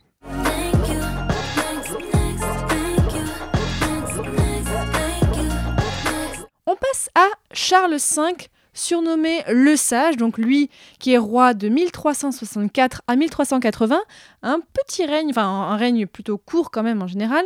Et là, on est en plein encore pendant la guerre de Cent Ans, hein, ça continue. Et on va voir qu'en fait, euh, Charles V va récupérer plein de possessions qui ont été cédées aux Anglais. Il a plutôt une bonne réputation, euh, j'ai l'impression. Et d'ailleurs, on va en parler aussi, mais c'est un règne qui est connu par les écrits d'une femme du Moyen Âge, une certaine Christine de Pisan, que je vous encourage à plus connaître. Alors, Marie-Lise, qu'est-ce que tu as à nous dire sur Charles V? Déjà, il a droit à 10 points flipper. Pourquoi flipper Parce que c'est le premier dauphin de France. en fait, le Dauphiné appartenait euh, à Humbert II, euh, qui se retrouve sans héritier et qui donne euh, le Dauphiné, donc la région, au roi de France. Et en fait, au bout, à partir de Charles, de Charles V, en fait, du coup, à partir de Charles Dauphin, c'est la région qui est donnée en terre à l'héritier au trône. Donc 10 points flipper, euh, premier dauphin de France. J'ai mis plus 5 points dauphin. Ok, donc ça commence plutôt bien. En fait, là, euh, Charles V, on en a déjà pas mal parlé pendant le règne de son père. Il est bien en place, là, il a déjà bien son réseau. Donc comment ça se passe au début pour lui? Alors, on a terminé sur l'échec total militaire de son père, et notamment face aux grandes compagnies. Donc, on va commencer, euh, moi j'ai envie de commencer par les grandes compagnies. Il règle le problème. Charles V a bien compris que jamais l'argent ne rentrera si jamais il y a des armées entières qui se promènent sur le territoire en ravageant tout. Ouais, enfin, il règle le problème, mais le problème doit être réglé par Charles VII au XVe siècle. hein.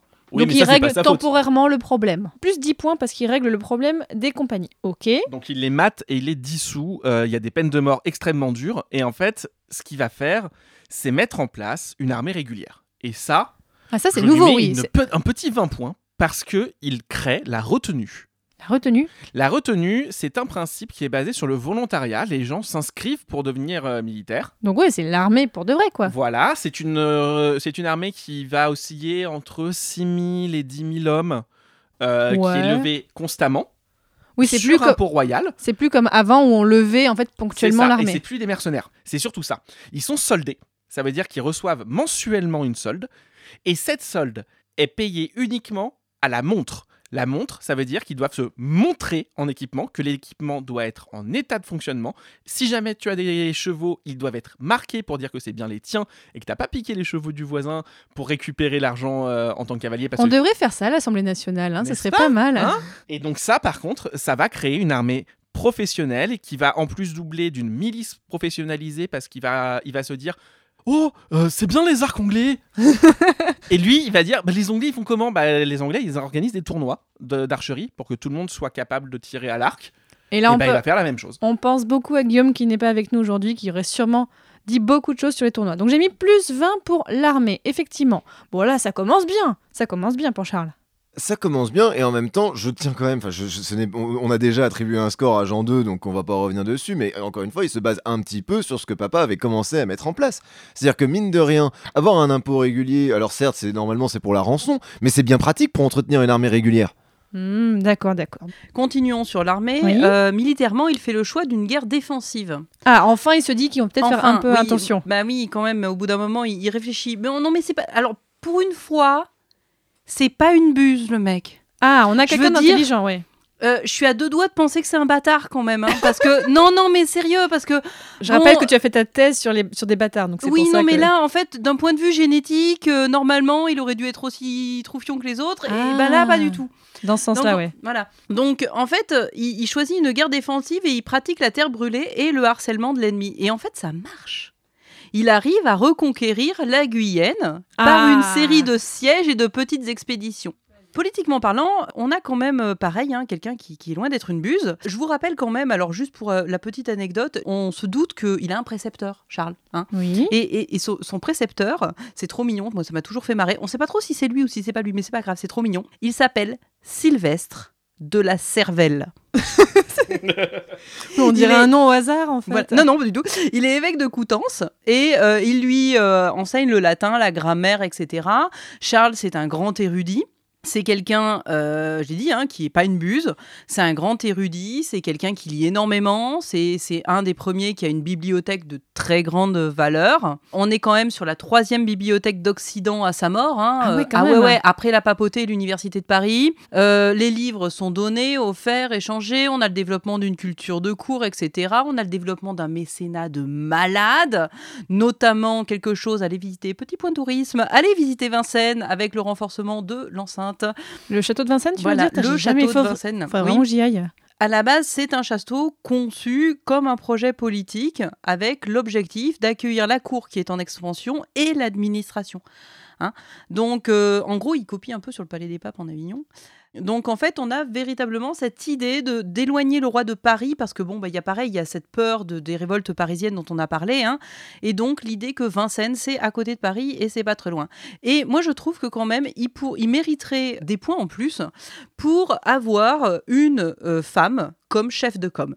C'est-à-dire C'est-à-dire qu'en fait, non seulement on va avoir un roi qui va rompre complètement avec l'arbitraire euh, de son père et de son grand-père, hein, donc euh, il va vraiment essayer de, de soutenir l'état de droit, il va communiquer énormément euh, sur ce sujet-là, et surtout, il va avoir un soutien de poids qui est celui de Christine de Pisan. Ah oui. Et donc Christine de Pisan qui écrit euh, le livre des faits et bonnes mœurs du roi Charles V, qui est un panégyrique du règne, hein, et c'est elle qui lui donne son surnom de sage. Ah d'accord, ouais. Tiens, faisons un point Christine de Pisan, parce qu'effectivement, voilà, en plus j'ai bossé dessus il y a pas longtemps. Albert, qu'est-ce que tu peux nous dire sur elle? Christine de Pisan, c'est euh, donc du coup à la base euh, une, une italienne qui avait été mariée donc à un conseiller de Charles V, qui malheureusement euh, est mort et pour pouvoir subvenir à ses besoins et euh, subvenir aussi aux besoins de ses enfants, Christine de Pisan se met à écrire. elle, avait déjà commencé à écrire avant, il me semble, un peu des poèmes, et que là, en fait, elle va commencer à, avoir, à écrire avec des mécènes. Exactement, c'est ça. Elle écrit euh, avec des mécènes et elle écrit sur des sujets assez variés. Et évidemment, c'est elle qui va en particulier écrire sur la misogynie ambiante qui règne à la cour de Charles V, étant donné que forcément, il y a de plus en plus de clercs, il y a de plus en plus de secrétaires, il y a besoin de plus en plus de comptables, il y a besoin de plus en plus de juristes, et ça forcément, ils se forment dans les universités. Or, les universités, c'est un petit peu comme les écoles de commerce aujourd'hui, c'est des gros boys clubs dans lesquels on aime bien faire des blagues, euh, généralement avec toute l'idée que la Bible a déjà fait toutes les bonnes blagues sur les femmes avant.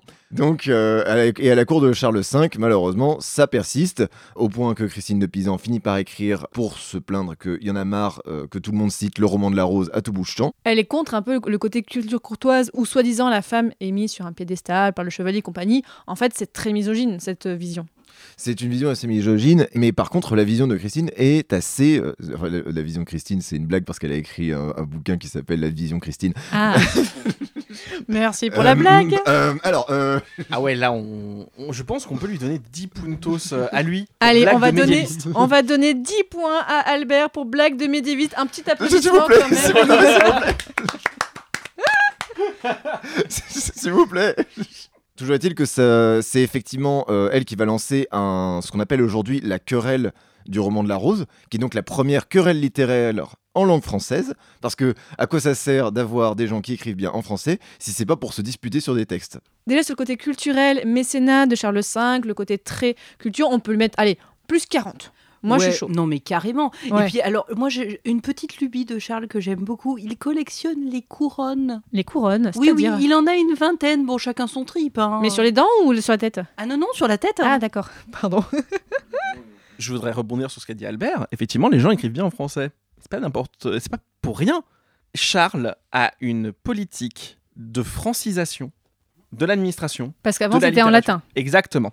Et en fait, il va s'entourer de, de- de grandes personnes, dont un certain Nicole Oresme, Qu'on embrasse aussi.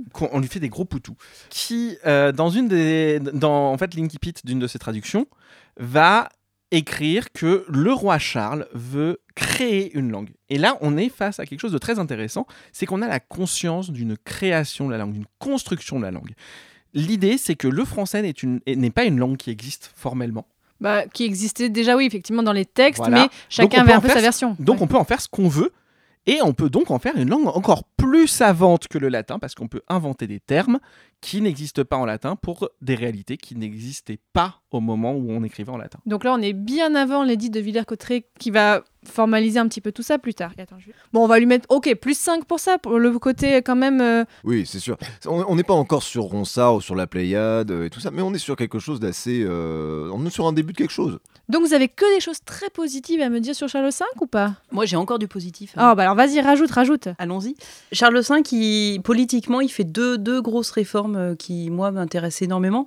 Euh, primo, il demande à des juristes de distinguer ce qui relève du patrimoine personnel du roi et que ce qui relève de la couronne, avec l'idée que le roi n'est que l'usufruitier des biens de la couronne. Alors ça, ça paraît euh, très compliqué, mais ce qui est intéressant, c'est qu'en fait, il définit l'inaliénabilité du domaine et donc rend théoriquement illégales les cessions de territoire négociées en 1360. Ah, c'est malin ça, il, Donc, il ça- renforce vachement le pouvoir comme Ah ouais, ça. là c'est super malin. Et ensuite, il fait un essai de décentralisation qui, pareil, est, est assez intéressant. Donc en fait, il va essayer d'associer la société politique et notamment les bonnes villes aux décisions fiscales. Donc une bonne ville, c'est une ville qui bénéficie de privilèges et de protections qui sont octroyés par le roi. Et en fait, il va aussi associer aux, aux décisions euh, les princes du sang, donc les- la famille, hein, euh, et notamment ses frères à qui il va donner des, il donne des pouvoirs étendus tout en se conservant une mainmise sur eux. Donc en fait, il a véritablement une politique, mais hyper réfléchie. C'est un mec, il est hyper intelligent, c'est un fin politicien, et il fait vraiment des- d'excellentes réformes. Je mets plus 20 pour les réformes politiques. Et on avait dit que euh, il- le, le traité de Bretigny plombait le royaume à cause de la rançon de, de Jean II. Oui. Bah, lui, il a trouvé le- la solution. Il la paye pas. Oui, parce qu'en fait, depuis tout à l'heure, on- on n'a pas parlé du contexte de la guerre de Cent Ans. Parce Qu'est-ce qui se passe ce qui en- se en- passe, ce qui va se passer, c'est que justement par le concept d'inaliénation, pardon, euh, de. C'est pas inéligibilité, je sais pas. Pardon. Vas-y, continue. Inaliénabilité. Voilà. Inalié- Voilà, le Bon, mot là. Comme, il- comme il peut pas donner les terres. comme il peut pas donner les terres. bah Jean II pouvait pas le faire non plus. Donc, les terres qui ont été données au roi. Ah, c'est rétroactif? Bah oui, résultat. Ah, c'est malin, ça, c'est vraiment malin. Donc, ça veut dire que la, le traité de Bretigny est caduque, donc il n'a pas besoin de payer la rançon. De, rançon qui n'a pas été payée, donc de toute façon, les terres n'ont pas été euh, données officiellement, puisque pour qu'elles soient données, il faut que la rançon soit payée. Et donc, tout ce qui a été donné, il peut le récupérer. Il est vraiment malin parce que là, du coup, Et c'est ce qu'il fait. bah, justement, racontez-moi là, qu'est-ce qui se passe niveau guerre de Cent Ans? En 1369, il décide de reprendre.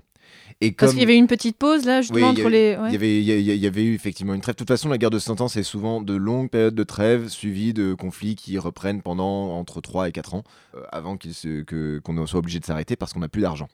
En 1369, donc, ça reprend, grâce euh, notamment au fait qu'il y a une armée régulière, comme l'a mentionné Ilan, grâce au fait qu'à l'inverse, pour l'Angleterre, ça se passe moins bien. C'est-à-dire Ah. que bah, il y, a, y a- il y a- il y a plus grand-chose à piller, en fait. Donc, il n'y a plus beaucoup d'intérêt d'aller euh, d'aller se balader dans le plat pays. Et quand on veut s'attaquer aux endroits où il y a de l'argent, c'est-à-dire les villes ou euh, les places fortes, et bah là, à ce moment-là, euh, Charles il a tout compris. C'est beaucoup trop défendu pour qu'on puisse euh, lancer un siège.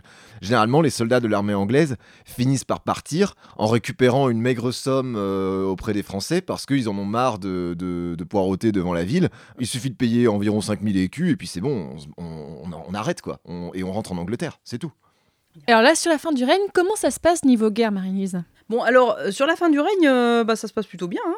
Euh, militairement, donc on est sur le choix d'une guerre défensive, hein, pas quasiment sur tout le règne hein, de, Charles V. On est sur une pratique, donc en fait, ce qu'il fait, c'est qu'il pratique la terre brûlée et le harcèlement de l'ennemi pour l'affaiblir. Et ça marche. Il reconquiert la, Guyenne par une série de sièges, comme quoi on peut faire une guerre de 100 ans pour la Guyenne. C'est n'importe quoi. hein. Et il fait des petites expéditions de ci, de là. Enfin, quand je dis il fait, euh, ouais, parce que moi, je trouve qu'il fait, il fait, oh là là, qu'est-ce qu'il fait bien ces guerres oh là, bah, Il fait rien du tout, en fait. Oui, mais là, j'ai cru comprendre que c'était pas trop sa faute là. Enfin, non Alors, le truc, c'est que, bon, déjà, petite blague, il, a- il a créé sa compagnie, donc ça a retenu. Et puis, à- après le retour du roi, euh, il est lui-même roi. C'est les deux tours, non Est-ce que pardon. c'est les deux tours mais en fait, il fait rien du tout. Il participe à aucune bataille. Il est loin de tout. Et pourquoi? Bah parce que, il... alors, d'accord, il sait s'entourer. Mais résultat, il sait s'entourer de quelqu'un qui sait vraiment se battre, quoi. Mais j'avais cru comprendre effectivement qu'il avait des petits soucis de santé qui faisaient qu'il ne pouvait pas être sur le champ de bataille. Donc là, Ouais, mais regarde, Je Jean, vais pas Jean- Jean l'envoyer- II, il était complètement con. Il était sur le champ de bataille. hein. oui, mais parce qu'il a, il a- il a voulu. Là, euh, Charles V, je vais pas enlever des points parce que juste physiquement, il pouvait pas. Non, mais et comme Jean de l'aveugle. Mais là, Charles V, il a compris qu'il valait mieux pas qu'il soit sur le grand champ de bataille. Et surtout, Charles V a eu l'intelligence de comprendre que quand on est roi, il valait mieux sauver sa vie pour sauver le royaume. Et surtout, il. euh, alors, oui, ok, il est pas sur le champ de bataille, mais par contre, il sait admirablement bien s'entourer. Ok, ça c'est bien. Et là, moi, je vais vous parler de Bertrand du Guesclin. Alors, pas de sa vie, je m'en fous. Ah de bon sa mort. Ah, Et surtout de ce qui lui arrivait post-mortem. Qu'est-ce qui s'est passé? Alors, nous sommes en 1380. Donc juste à la fin, fin du règne. On est à la fin, fin, fin, fin, fin. On est en 1380, on est euh, lors du siège de Châteauneuf de Randon, dans le Gévaudan. Donc. euh, On les salue. Oui, on les salue. On salue. Euh, S'il y a des gens qui habitent là-bas, vraiment, envoyez-moi un message. Je veux, en fait, ce serait génial. Mais vas-y, continue, Marie-Lise. Alors, du Guesclin est en train de combattre les grandes compagnies. Je crois qu'ils avaient résolu ce problème-là. Oui, bon. euh, Voilà, il y a- ok. Il y, a quelques bugs. Et il meurt de maladie. Bah, pas de peau, hein, ça arrive. C'est moins prestigieux hein, euh, qu'une mort au combat, mais en même temps, on choisit pas. Donc, euh, Charles V, là, nous fait un- une grosse euh, crise euh, de, de, de, je sais pas, de caprice ou quoi que ce soit, en mode euh, ramenez-moi mon connétable, je veux qu'il soit enterré à Saint-Denis. Oh, c'est mignon, il à Ouais, sauf que non, parce que en fait, il a, il a pas le droit. Normalement, il y a que les princes du sang qui ont le droit d'être enterrés à Saint-Denis. Les reines sont, enfin, elles ont le droit aussi, mais normalement, les enfants du couple royal, s'ils n'ont pas régné, ils sont pas censés y être. C'est un club très Encore- VIP, quoi. Ouais, non, mais oui, et puis c'est pire, c'est inconnaissable, quoi. Bon, bref. Ramenez-moi sa dépouille. Donc, ok, c'est parti. Le cortège funèbre quitte le Gévaudan. Hop, c'est parti. Et remonte progressivement vers le Velay. D'accord Première halte, on tiendra pas. Parce qu'en fait, ils se rendent compte que le corps est littéralement en train de pourrir. Donc, en fait, qu'est-ce qu'ils font? Ils font les premiers embobements et les viscères sont déposés à l'intérieur du couvent euh, des dominicains du Puy. Ils y sont toujours. Ensuite, on repart. Mais l'embodement ne résiste pas aux chaleurs de juillet. Bah oui, il fait chaud en Velay en juillet, même si c'est la montagne, c'est pas grave. Ils arrivent à Montferrand en Auvergne. Coucou les Et Auvergnats. je, je suis allée à Montferrand. C'est bien, Et- une personne à Montferrand. Mais non, mais non, il y avait plein de gens à Montferrand. Oh, le mépris Et donc, parisien. Mais non, mais. Bon d'accord, ils arrivent à Montferrand en Auvergne et le problème c'est que quand ils arrivent, une nuée de mouches suit le cortège. Pire qu'un troll. en plus, il avait la réputation de pas être top top, donc en fait, c'est pas top. Bon bref. OK, qu'est-ce qu'on va faire?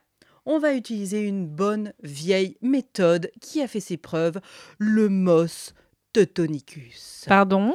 Ou l'usage teuton. Ça veut dire quoi Alors, ça? c'est pas compliqué, c'est un pot-au-feu. C'est pas compliqué, mais c'est dégueulasse. hein. Non, c'est pas attends. dégueulasse, c'est hyper hygiénique. On va faire un pot-au-feu du reste de- du Mais gars oui, on fait comme Louis IX. On récupère les morceaux, euh, on découpe le corps en morceaux, on les met dans une grande marmite de vin aromatisé, on fait bouillir le tout, on, décha- on détache la chair et les os. Oui. Les chairs sont bien cuites, donc du coup elles peuvent être inhumées dans le couvent des Cordeliers de Montferrand. Bah alors celui-là, pas le pot, ils sont pas parce que du coup le couvent a été détruit à la Révolution. C'est pas la peine d'y aller, mais allez-y quand même, place des Cordeliers, il y a un super resto qui s'appelle le Duguay-Clin et ils servent pas de pot au feu. Ah, bah, C'est dommage quand même. Donc, c'est bon, tout va bien, on a les nonos, on peut repartir. Je me sens pas très avec bien. Oui, non, le squelette, avec le squelette et le cœur. Ah oui, quand même. Et le cœur. Le squelette termine sa course à Saint-Denis, au pied du tombeau du roi, alors en construction, Charles est content, youpi, en même temps, il va pas tarder à rejoindre son Il voulait avoir son poteau avec lui, quoi. Il voulait avoir son connétable avec lui, il y est toujours, allez le voir, c'est sympa. Décidément, je suis une grosse minute patrimoine, moi. Euh, et donc, le seul le cœur parvient en Bretagne, parce que c'était le vœu de Bertrand du Guesclin d'être enterré en Bretagne, seul son cœur parvient en Bretagne, où il est déposé sous la dalle du couvent des Jacobins de Dinan. Donc, bon, euh, on n'a pas respecté ses volontés, mais euh, le roi avait décidé de donner des ordres, et surtout, euh, c'est quand même vachement sympa d'avoir plusieurs sépultures, parce qu'on multiplie les cérémonies, les lieux de prière, et ça permet de rester quand même vachement moins longtemps au purgatoire. Donc Hugues Éclin, éparpillé façon Pulse dans toute la France. Alors, juste un truc, j'aimerais rajouter, alors, désolé pour du Guesclin, hein, mais euh, vu qu'on n'a pas encore parlé de la femme de Charles, Ah oui, on n'a pas parlé du tout de sa femme. On, en parle un petit peu parce que juste avant de parler de la mort de Charles, parlons de sa femme. Alors désolé, c'est ces petits, petits, petits trips personnels. Il épouse une Bourbon. Ah oui, donc toi, tu as travaillé sur les Bourbons. Donc, il épouse Jeanne de Bourbon en 1350. Donc, euh, c'est un sacre double. En 1364, donc un sacre double, c'est quand euh, ils sont sacrés tous les deux. Ce qui a donné de magnifiques, euh, une magnifique enluminure à étudier avec les élèves de 5e. C'est le trip total. Oh, je la mettrai sur le site, celle-là, alors. Alors, Jeanne de Bourbon a un rôle politique assez discret, mais bien réel. elle est présente lors des assemblées. En 1374, le roi lui confie la tutelle des enfants royaux en cas de régence. Elle est assistée des ducs de Bourgogne et de Bourbon, du coup. Hein. La famille. Voilà. En 1378, euh, elle reçoit l'empereur Charles IV dans son hôtel de Saint-Paul, donc à Paris.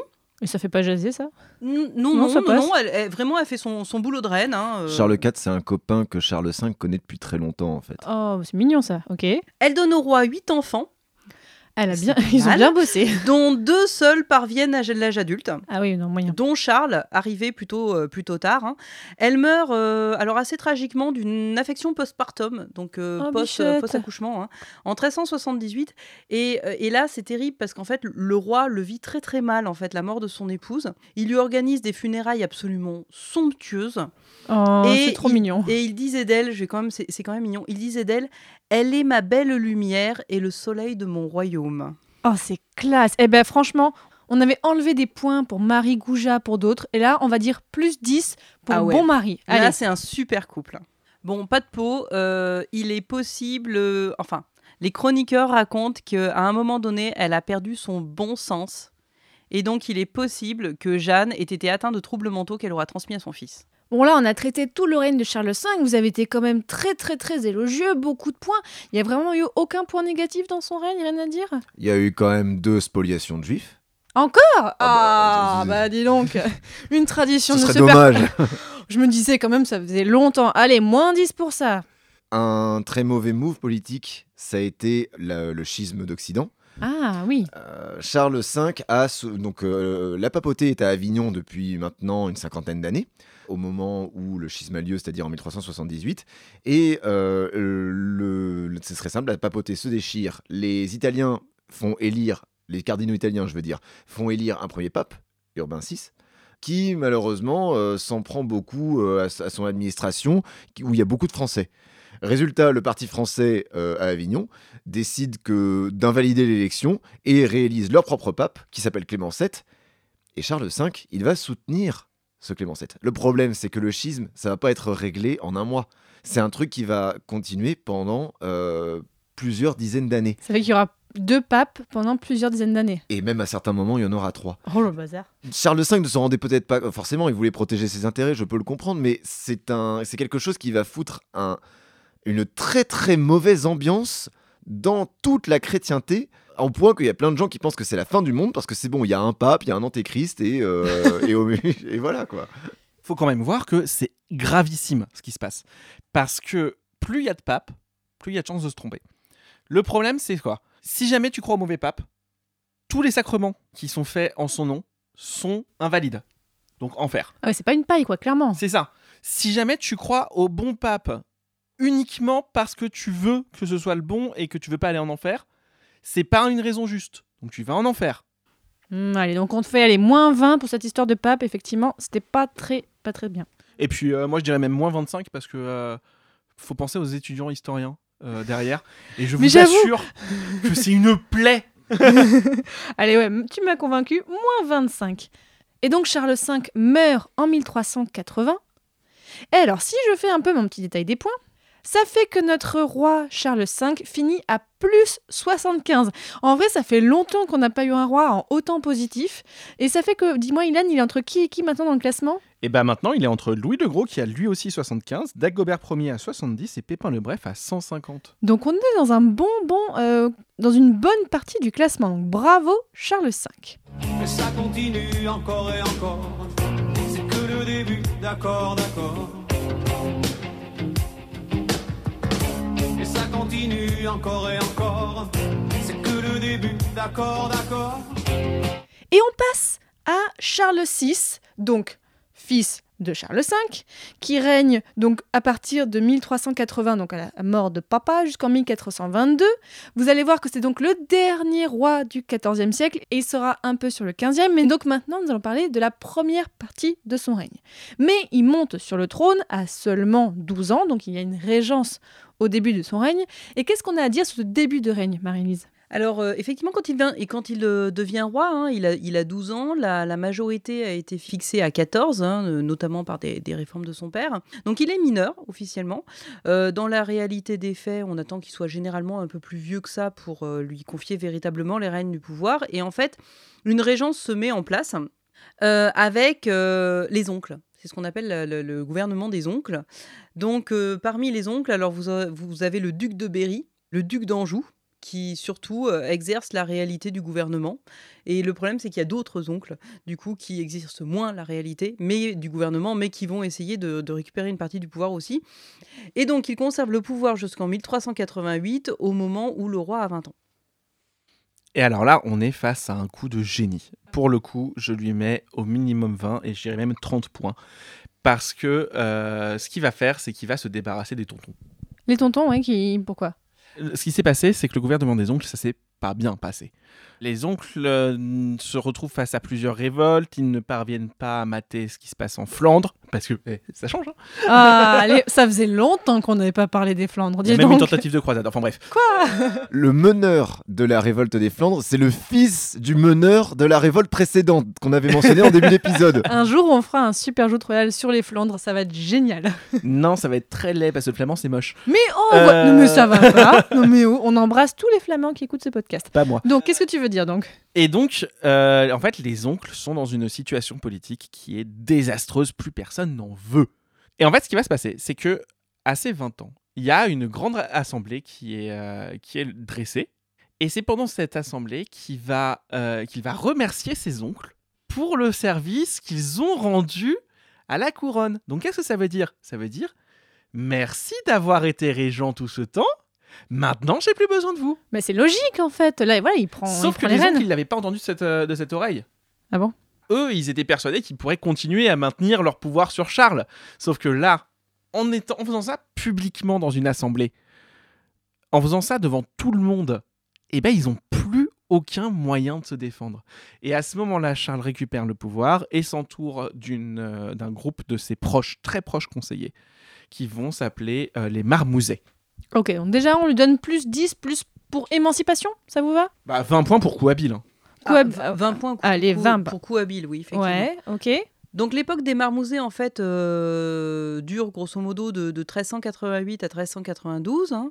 Euh, donc en fait, c'est un groupe de favoris qui euh, ont finalement mauvaise réputation parce qu'ils noyotent littéralement le pouvoir. Alors ils ont aussi mauvaise réputation parce que les oncles sont un peu vénères euh, d'avoir été virés, Tu m'étonnes mais surtout qui encouragent une forme de continuité politique vis-à-vis du règne précédent. Notamment, ils, vont, ils optimisent les, les revenus du domaine royal en limitant, enfin pour limiter les levées d'impôts. Euh, ils parviennent à euh, calmer les tensions en Languedoc, Oui, donc c'est ce qui est déjà bien. pas mal. Ouais, ah oui, bien. oui.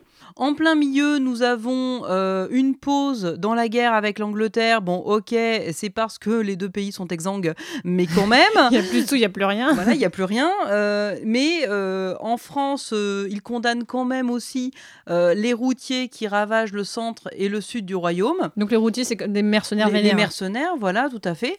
Et vous avez aussi une modification des- du statut des, des officiers royaux qui deviennent officiellement des représentants du roi, sous la protection et euh, uniquement responsables devant lui.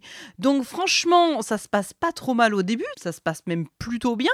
Euh, le problème, c'est que la première crise du roi gâte un petit peu les, les choses. Ah oui, parce que voilà, on, je, je crois que je l'ai dit un peu rapidement, mais donc Charles VI est surnommé le folle, le fou. Parce qu'effectivement, il a cette folie. Alors d'ailleurs, est-ce qu'on sait ce que c'était? Est-ce qu'il y a des théories sur sa folie? Il y a une thèse de, pa- de, de paléopathologie, donc la science qui étudie euh, rétrospectivement les symptômes euh, des, des- de nos prédécesseurs, qui penche pour une forme de bipolarité très sévère, euh, accompagnée de bouffées délirantes. Ok, Et ça, par contre, les bouffées délirantes, bah, on peut pas aller contre, parce que en 1392, il y a l'affaire de la forêt du Mans. À ce moment-là, le roi est déjà très instable, il semble instable, Et il part en chasse dans la forêt du Mans. Et il fait très chaud. Il croise un mec un peu chelou qui s'arrête en plein milieu du chemin. Genre vraiment, faut imaginer le, le- le vieux boiteux euh, en guenille. Il s'arrête en plein milieu du chemin. Il dit Sire, arrêtez-vous là, vous êtes trahi. Sauf que pour quelqu'un de fragile, ça va jongler dans sa tête. Ça va le faire vriller, quoi. Pas à ce moment-là. À ce moment-là, ça va juste le rendre paranoïaque. Juste. Oui, c'est déjà pas mal. Et quelques jours euh, après, pendant la chasse, il y a une lance qui tombe contre, contre un casque. Et ça, c'est le bruit qui réveille le roi, plein milieu de la nuit, qui sort avec son épée et qui commence à tailler dans tous les sens. Dans une crise de folie où il a l'impression que tout le monde essaie de le tuer. Donc, il tue des proches à lui, c'est ça? Bah, Il y a des blessés, ouais. Et, euh, et en fait, ça va être la première crise réellement documentée, enfin la, la- la première crise extrêmement grave et surtout publique de la, folie, de la folie du roi. Et à partir de ce moment-là, son prestige est extrêmement diminué et il va aller de crise en crise, sachant que faut pas imaginer euh, une folie constante. C'est un roi qui va passer sa vie à lutter contre, euh, contre le mal qui l'habite. Ouais, donc euh, moi, je, je sais pas, on, on peut pas lui enlever ni lui mettre des points pour ça parce que bah, c'est pas forcément sa faute. Oui, surtout que cette crise, en fait, au début, euh, donc on, on l'a dit, hein, il est fortement, euh, ça- il est possible que ça vienne de sa mère, donc de Jeanne de Bourbon, et euh, au départ, on- tout le monde espère que la crise sera la seule. Et le problème, c'est que la crise recommence. Mais cette fois-ci, le 28 février 1300 euh, 1393, ce sont des noces. Hein, On est en train de célébrer les noces d'une- dame d'honneur de la reine. Et euh, à l'occasion de, de ces noces, il y a un bal. Et euh, des hommes, dont le roi, sont grimés en sauvage. Pardon? Oui, oui, ils se sont grimés en sauvage. C'est C'est-à-dire très qu'ils- à la mode à c'est très à la mode en fait. Ils se sont grimés en sauvage, c'est-à-dire qu'ils se sont mis de la poix sur le, sur le corps et se sont mis des plumes. Vous allez voir, au bout d'un moment, ça va faire cuicui. Non, mais c'est. c'est- Ok, les, donc, les euh, gars. Donc, le roi est comme ça, tu veux dire? Oui, oui, le roi est comme ça. C'est très à la mode, il y a pas C'est de un déguisement, c'est- C'est un déguisement, en fait, voilà. Ouais. Ils se sont grimés en sauvage, ils font éruption. Et le problème, c'est qu'à un moment donné, le duc d'Orléans prend une torche pour observer euh, les masques, les costumes. Et les costumes sont en poids. Donc, en fait, ça prend feu. Non, non, mais c'est une horreur. hein. Donc, en fait, ça prend feu. Les costumes. euh, enfin. Finissent en KFC. Voilà, littéralement. hein, ça fait cuit-cuit, un barbecue géant. Et à un moment donné, là, il y a ce, ce geste magnifique. La duchesse de Berry, euh, qui est à côté du roi, qui voit le roi en feu, en flamme, en fait, elle prend sa traîne et elle la jette sur le roi pour essayer de sauver le roi. Donc, en fait, bon, il y a, y y quand même pas mal de morts hein, dans, cette, dans cette histoire. Et surtout, ça, c'est- un, un épisode assez traumatisant qui a eu une grosse influence sur la fragilité mentale euh, de Charles VI. m'étonnes quand même. Il Et a dû donc, voir crever des potes à lui, quoi. Voilà. Et il fait une nouvelle crise entre mi-juin euh, 1393 et janvier 1394. Et à partir de ce. Ouais, là, cette fois-ci, ça a C'est duré. plus une un- crise, quoi, c'est- Ça a c'est duré longtemps, cette fois-ci. Donc, euh, en fait, le truc, c'est qu'on va avoir, euh, comme ça, pendant tout le, tout le reste de son règne, une période de crise et de rémission. Juste une chose, un, un élément important. Charles, après sa première crise, il a parfaitement conscience de ce qu'il a. Alors, il espère que ça va pas se refaire, mais en fait, il a parfaitement conscience de ce qu'il a. Et il y a un élément, et désolé de revenir à ma marotte, mais il y a un élément important euh, qui apparaît, c'est son changement de signature. Ah, Charles avait repris euh, la tradition de signer et compagnie, et en fait, euh, quelques mois après sa première crise de folie, il change de signature.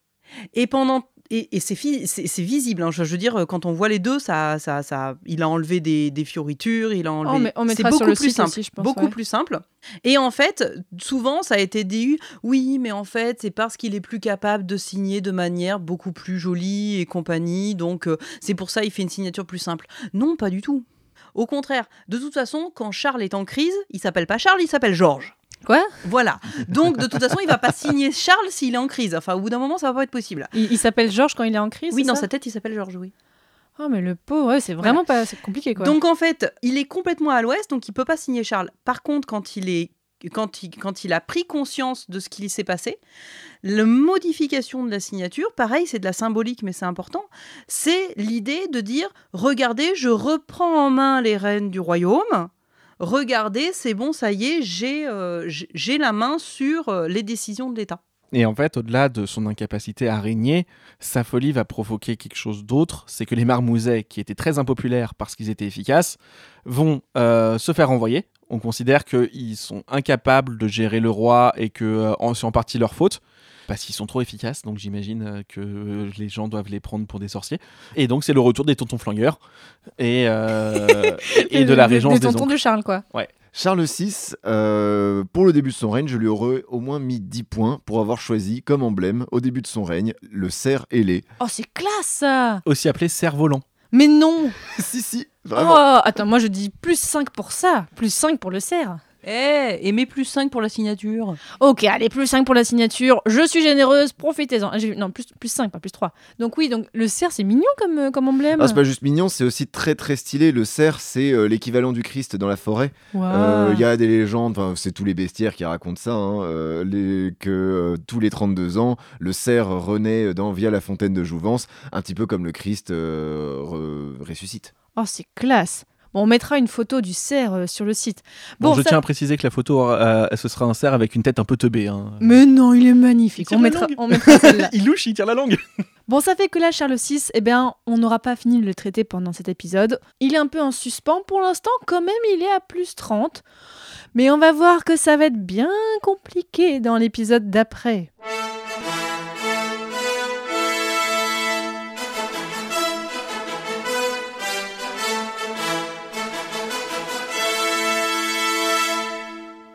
Résultats finaux de cet épisode. Bon, vous avez suivi, il y a eu que 4 rois traités. On a en tête, bon dis donc, c'était difficile, on a Charles V en tête avec 75 points pour plein plein de bonnes choses, vraiment félicitations à lui. Ce qui est quand même drôle, c'est que c'est l'inverse exact de son père, Jean II, qui était à moins 75. On n'a jamais Waouh Attends, c'est génial. on a vraiment en miroir deux règnes très différents. Et voilà, donc, et on a aussi au milieu Philippe VI qui était à moins 20. Bon, voilà. Un peu de salle, de ambiance pour tout ça. Euh, mais on peut féliciter Charles V. C'est quand même rare qu'un roi se hisse aussi haut dans notre Et classement. puis plutôt à l'unanimité générale en plus. Malgré la mauvaise foi des Carolingiens. Oui, Et je lui ai donné des points. voilà. Bon, vraiment, bravo à Charles V. Je maintiens que ce n'est que de la com. Oh, mais c'est de la com. Écoute, voilà, on, on avait donné des points euh, à je sais plus quel roi pour euh, bah, ayant eu un bon community manager. Donc là, voilà, en plus, Christine de Pisan, c'est quand même la classe. Oui, oui, oui.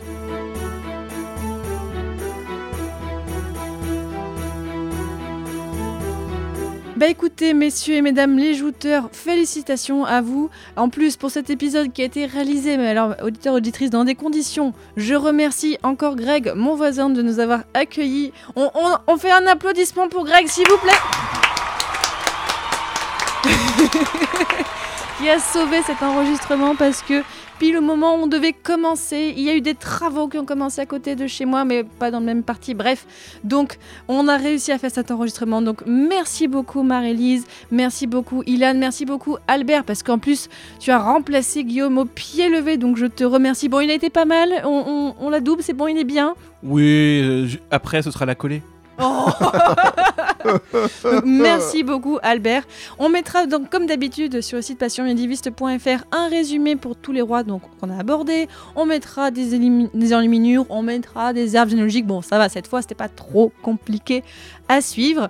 Euh, N'hésitez pas à aller voir tous les autres épisodes de Passion médiéviste. Mon but avec ces épisodes, c'est de vous donner le goût pour le Moyen Âge, faire comprendre cette période non n'est pas sombre. Bon, aujourd'hui c'était un peu compliqué, mais Désolé. c'est pas qu'une période sombre, c'est mille ans d'histoire très très très riche. Et donc c'est sur le site passionmédiéviste.fr. Et dans le prochain épisode de Super Jeu Royal, on parlera donc du 15e siècle, de la suite et de la fin du règne de Charles VI, encore un peu de guerre de 100 ans, de quatre rois. Je ne sais pas encore si on fera un ou deux épisodes, probablement deux, hein, vu la richesse. Ouh, ça m'a l'air bien parti. On parlera d'une certaine Jeanne d'Arc, on pourra pas passer à côté.